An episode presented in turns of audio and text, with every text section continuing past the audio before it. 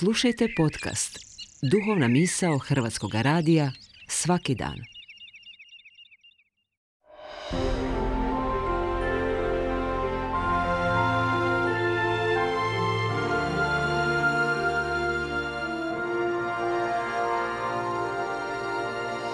Duhovna misao. Urednica je Blaženka Jančić.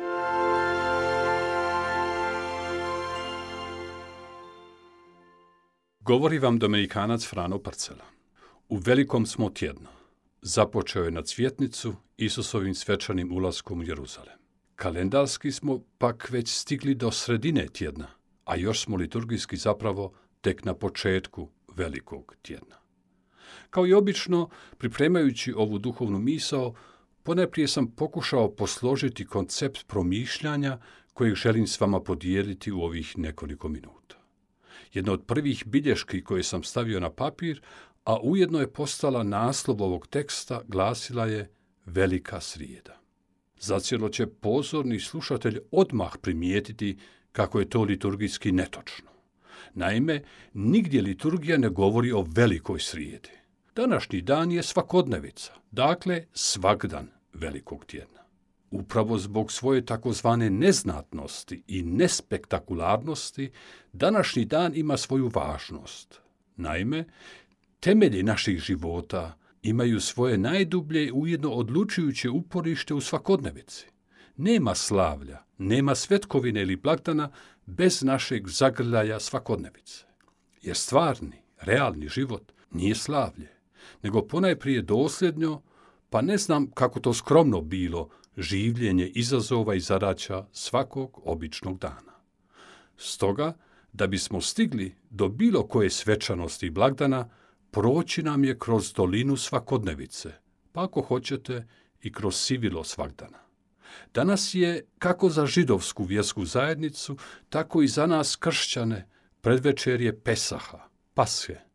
I upravo stoga je danas poseban dan, koji može postati velika srijeda. Pesah je zacijelo glavni židovski blagdan. Sva vjerska slavlja u židovskoj tradiciji imaju neku poveznicu s Pesahom. Načelno se može reći da je to blagdan okupljanja, obiteljskog zajedničarenja i slavlje Božje blagosti, očitovane kroz spasiteljski prolazak Božji. Jednom riječju, Pesah je bio i ostao blagdan oslobođenja. Oslobođenja iz egipatskog robstva i babilonskog sužanstva. Pasalno je slavlje u Isusovo vrijeme bilo protkano i bogatim teološkim značenjem, te je dobilo jedno izrazito esatološko značenje.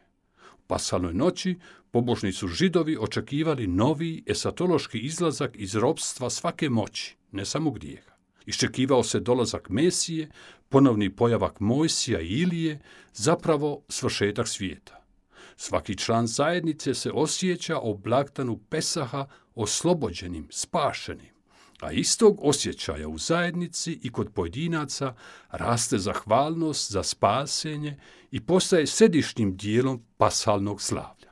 Navedene spasensko-povijesne elemente židovske pashe Isus je poznavao, a kao dijete svoga vremena poštivao je kulturne i vjerske običaje svoga naroda. Stoga nas današnje evanđelje posjeća kako se Isus skupa s vanestoricom priprema blagovati svoju posljednju pasalnu večeru. I upravo za vrijeme tog okupljanja, na prvi dan Pesaha, svoje posljednje večere, ustanovio je kršćansko pasalno slavlje, euharistijsku gozbu. To je novi izlazak i ujedno novo oslobođenje, esatološko oslobođenje iz robstva, pasha Novog Saveza. Tako pasha postaje spomen Isusove muke, smrti i uskrsnuća, prijelaz iz smrti u uskrsnuće, novi život s Bogom. Sve to možda zvuči jasno, prejasno, a opet tako zahtjevno u prevođenju u našu vjerničku svakodnevicu. Poštovani slušatelji, Isus kaže u današnjem evanđelju, vrijeme je moje blizu. I mi se nalazimo u predvečerju drame, misterija velikog tjedna. Ovo jest do duše dan u dolini naše liturgijske svakodnevice, ali ujedno je dan uvoda u uskrsno slavlje.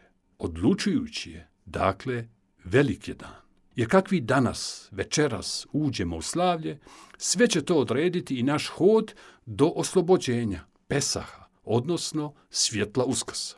Stoga nam je pripremiti se, otvoriti svoje srce i um, postati bliskima, uronjenima u vrijeme i sadržaje današnjeg dana, kako bi se doista potvrdio kao velika srijeda, iskorak do našeg osobnog pesaha i uskrsne radosti.